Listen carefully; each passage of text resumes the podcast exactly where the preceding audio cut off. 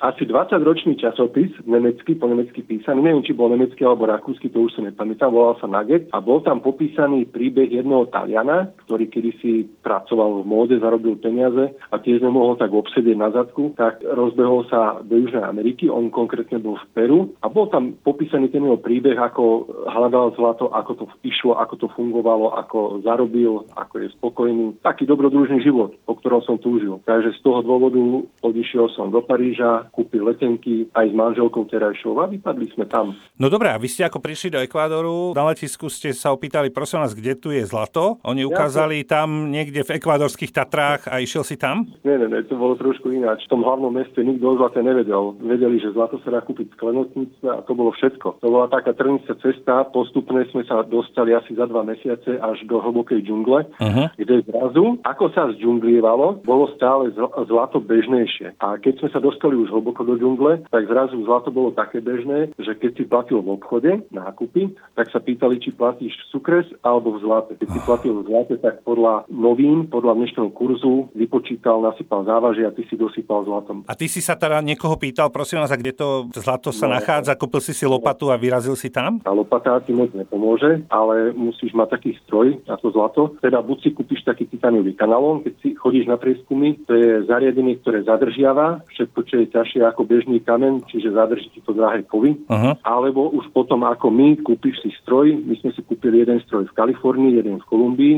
No dobre, vidíš, vidíš, vidíš, vidíš. To sú také tie stroje, ktoré proste vidíme v telke, že ako sa ťaží zlato, hej, že to je obrovská mašina s takým tým podávaníkom, alebo ako to nazvať. A no, potom, to, to, potom to vyhadzuje ten plevel a dole v sitách zostane zlato. Je to zase také korítko, ktoré pláva na bojkách uh-huh. a pod tlakom vlastne správa sa ako vysávač. Ty si pod vodou, máš takú hadicu a vysávaš, ale nevysávaš bordov v obývačke, ale vysávaš všetko, čo je v tej rieke a v tom korítku, v tom kanalóne ti zostáva zlato. Ale ja keď ťa počúvam, ja mám pocit, že ty si ako dobrodružná povaha. Hovorím si fajn, človek bez peňazí si povie, že ide do Ekvádoru dolovať zlato, aby bol bohatý, ale ty si ako bohatý človek prišiel, lebo si si kúpil takéto stroje. Ten stroj nie je drahý. Za ten stroj dáš asi 3,5 tisíca dolárov. Aha. To znamená 3200 eur. Tam ide o to, že musíš byť asi blázon, lebo musíš skočiť do tej rieky.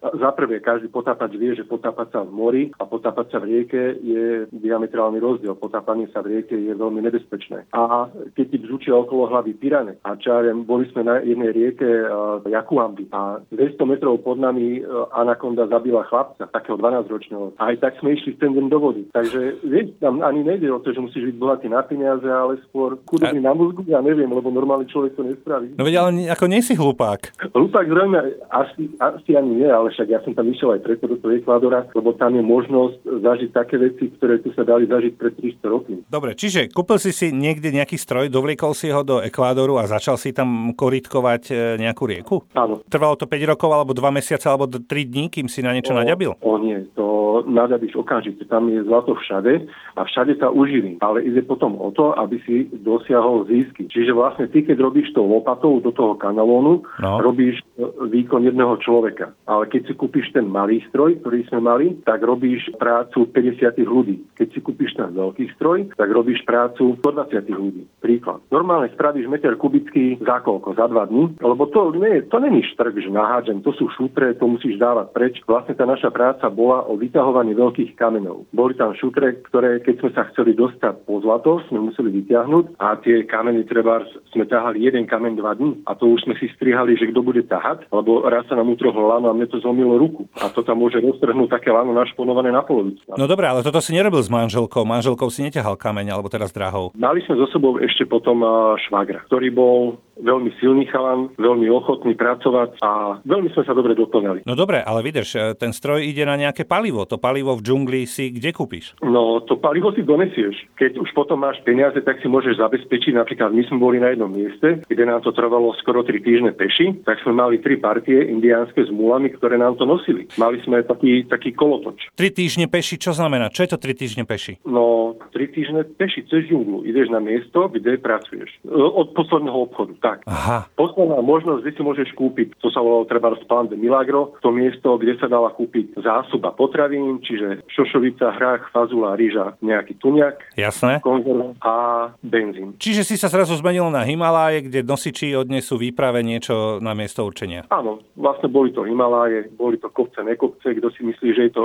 rovina, tak ja som mal predtým takú predstavu o džungli, že to je rovina a budem sa tam zabárať pozadok v blate. Áno, pozadok v blate som bol zaborený stále, ale boli to neskutočné kopce. A, a čiže vy ste tri týždne išli džunglou, kde, boli len, a... kde žijú len indiáni a anakondy, ktoré ťa chcú zožrať? No, ani už nežili indiáni. Indiáni žili ešte tam pri tých veľkých riekach, ale my sme išli až do tých hor k zlatu a tam už nežil nikto ozaj. Tam už ani tie anakondy nežili tam hore. Tam boli medvede, jaguáre, pumy. Tri týždne ste išli, hej, prišli ste a... na miesto určenia, kde ste vedeli teda, že chcete nejaký tábor. Na to si ako prišiel? Pozrel si sa do mapy a povedal si si sem? Áno, presne tak. A vtedy ešte vlastne ani nebol internet. Internet bol v plienkach Aha. a my sme chodili po tých vojenských kartografických ústavoch a zháňali satelitné snímky, z ktorých sme dedukovali. Dedukuješ z množstva prachu zlatého, ktorý nájdeš v rieke výskumom a potom ideš proti prúdu rieky a po tých odbočkách hľadáš, odkiaľ sa ten prach dole zobral. Až dojdeš k, k žile.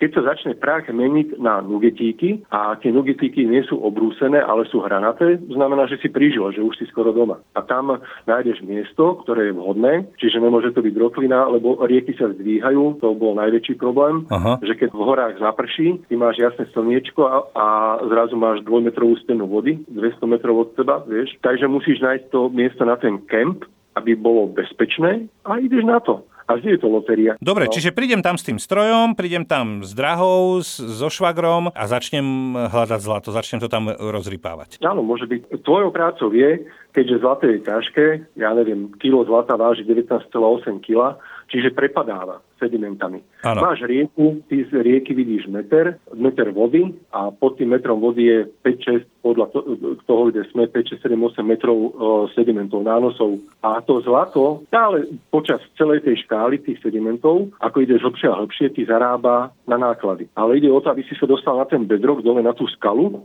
kde to zlato už nemôže klesnúť ďalej. A dopadne na tú skalu a vyplná rôzne dutiny. Hej. Ty musíš nájsť tú cestičku, ako cestuje po skale a potom musíš nájsť samozrejme tú dutinu, ktorú to zlato vyplnilo. A ako dlho ste teda vlastne v tom, v tom Ekvádore kempovali takto? 10 rokov, 5 rokov? 3 roky. A koľko ste našli zlata? Nie, to je také, to je také ťažké. Stačilo to, aby sme si postavili veľký rodinný dom, rozbehli obchod. Bolo to dosť. Ale ty, ty mi to ako nepovieš z dôvodu toho, že aby si niekto nepovedal, že idem teda ja do Ekvádoru, že tam je teda kopec zlata? Ale kde? Ja to každému poradím. Veď ja už som tam dostal toľko ľudí, že až ja vám dám aj miesto. A všetci tí ľudia už majú postavené domy? No, väčšina tých ľudí, drvivá väčšina tam ostala žiť. Pokiaľ sa ťažko vracia. Ekvádor z toho ťaží? Ekvádor proste má všade nejaké kempy, štát a je bohovský bohatý? Ekvádor je bohovský bohatý, ale on je bohatý hlavne z ropy. Ťaží sa tam ropa. Je tam Ja, tak oni majú ropu a zlat, na zlato kašľú, ako neriešia to. Nekašľú celkom na zlato, ale v celej Južnej Amerike, v celej Latine, slovo číslo jedna je tranquilo, alebo maňana, pomaly zajtra. Jasné. Oni sa nikam neponáhľajú. Aj keď som treba e, stretol džungli indiánov, to si musím povedať, to vystihuje Ekvádorcov. Po týždni našli čo ja viem 30-40 gramov zlata ručne a odchádzali domov. Hovorím, počúvaj, keď ti to tak ide, vieš, že to je, prečo nerobíš poriadne, prečo to nerozbehneš a ty môžeš byť strašne bohatý. Ne? A on hovorí, a prečo by som to robil? Veď ja mám dosť. Hovorím, ale môžeš mať viac. A on povie, ale veď ja som spokojný. Ale veď to zlato, to tu necháš? A on mi povie, že to je už 10 tisíc rokov alebo koľko, že veď počká, pomalinky kľud, vieš. Toto Aha. my sme dlho stakovali, tak rok nám to trvalo, kým sme to pochopili, že ten život je o inom, že ten život nie je len o peniazoch. A že naháňanie sa za peniazmi to je výsosť tu na hlavne Európa, Spojené štáty americké, ale tam ten život je taký, že keď sa ti dostane pod kožu, nebudeš už potom rozmýšľať nad iným, iba ako sa tam dostať. Ten kľud, to ti predlží život. Tam napríklad oblasť Vilkabamba, tam je dlhoveko, 100 rokov je bežný vek. Tu ten stres ti stačí, keď sa prejdeš autom tých 100 km a toľkokrát si ohrozený na živote, na tej ceste, že ja som to také niečo nezažil v tej džungli za 3 roky, toľko možností aj prísť o život. Keď sa vrátim do tej džungle, tak tam boli nejaké nástrahy, nie? Ten medveď a tejto strandy si spomínal ako nič, všetko OK. A tie pirane? Pirane boli v pohode. To, my sme išli do vody, napríklad keď sme boli o, v nadmorskej výške, tie pirane sa nám hýbali z našich skúseností od 0 do 300 metrov nadmorskej výšky. Už Aha. potom bola voda chladnejšia, už tam neboli. Ale keď sme boli treba z dole rieka Chatuniaku pri Pene, išli sme do vody, mali sme dynamit. Dynamit kúpiš všade, normálne medzi cukrom a záchodovým papierom Jasne. v obchode. Odrežeš, rozrežeš na tretinu, priviažeš k nemu kameň, aby klesol, lebo on pláva, zapálí, hodí do vody, on vybuchne, zabije to ryby, ryby potrhajú to tie plávacie mechúre, ryby plávajú dole vodou a všetci predátori idú za ním. A máš asi, nám to vychádzalo medzi 3 4 hodinou a hodinou, že bol kľud, že sme mohli byť pod vodou. A potom zase to tak vzúčalo.